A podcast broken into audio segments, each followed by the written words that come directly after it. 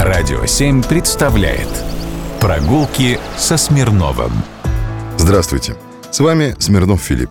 Здесь были и горячие блины с паюсной икрой, и настоящие сибирские пельмени, и московский молочный поросенок с гречневой кашей, и морские устрицы, и английское виски, и свежая клубника в самый разгар декабрьских морозов. Так писал об одном московском ресторане современник. Это самое начало 20 века. Где был этот ресторан? Под верхними торговыми рядами, в подвале. Назывался «Мартьяныч». В рекламном объявлении про него писали «Кто у Мартьяныча не едал, тот Москвы не видал». Верхние торговые ряды – это ГУМ. Кстати, объесться на рубль – это тоже про этот ресторан. Ужин из трех блюд с бокалом шампанского стоил 1 рубль. Это 3 500 в реалиях начала 2023 года. 19-летний Петр Николаевич Мартьянов переехал в Москву из Митровского уезда вместе с отцом, купцом второй гильдии Николаем Мартьяновичем Мартьяновым. Жили они на Большой Серпуховской улице.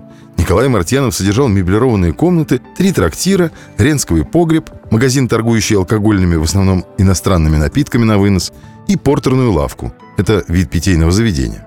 В 25 лет Петр Николаевич стал купцом второй гильдии. Мартьянов-младший содержал трактиры, торговал сахаром и вином. А в 1893 году открыл ресторан. Чуть позже он пригласил к оформлению ресторана архитектора Илариона Иванова-Шица. Это был очень известный и совсем не дешевый зодчий. К тому же Петр Николаевич придумал довольно агрессивную рекламную кампанию и ввел обычаи смены декораций к праздникам. Гирлянды цветов на Пасху, еловый лес на Новый год и так далее. Меню было разнообразным.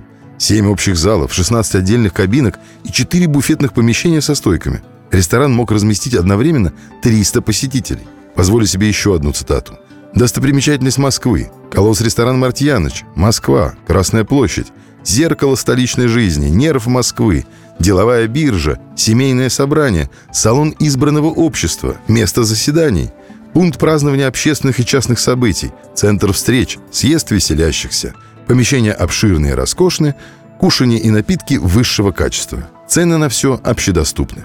Не знаю, как вам, а мне прямо захотелось попасть в этот уютный подвальчик на 300 посетителей. Кстати, если давно не было какого-то события, то Петр Николаевич его придумывал. Так, в феврале 1911 года он воплотил невероятный для Москвы того времени замысел. Он сделал из главного зала контактный зоопарк. Тут можно было не только посмотреть на экзотических животных, но и потрогать их, и даже покормить.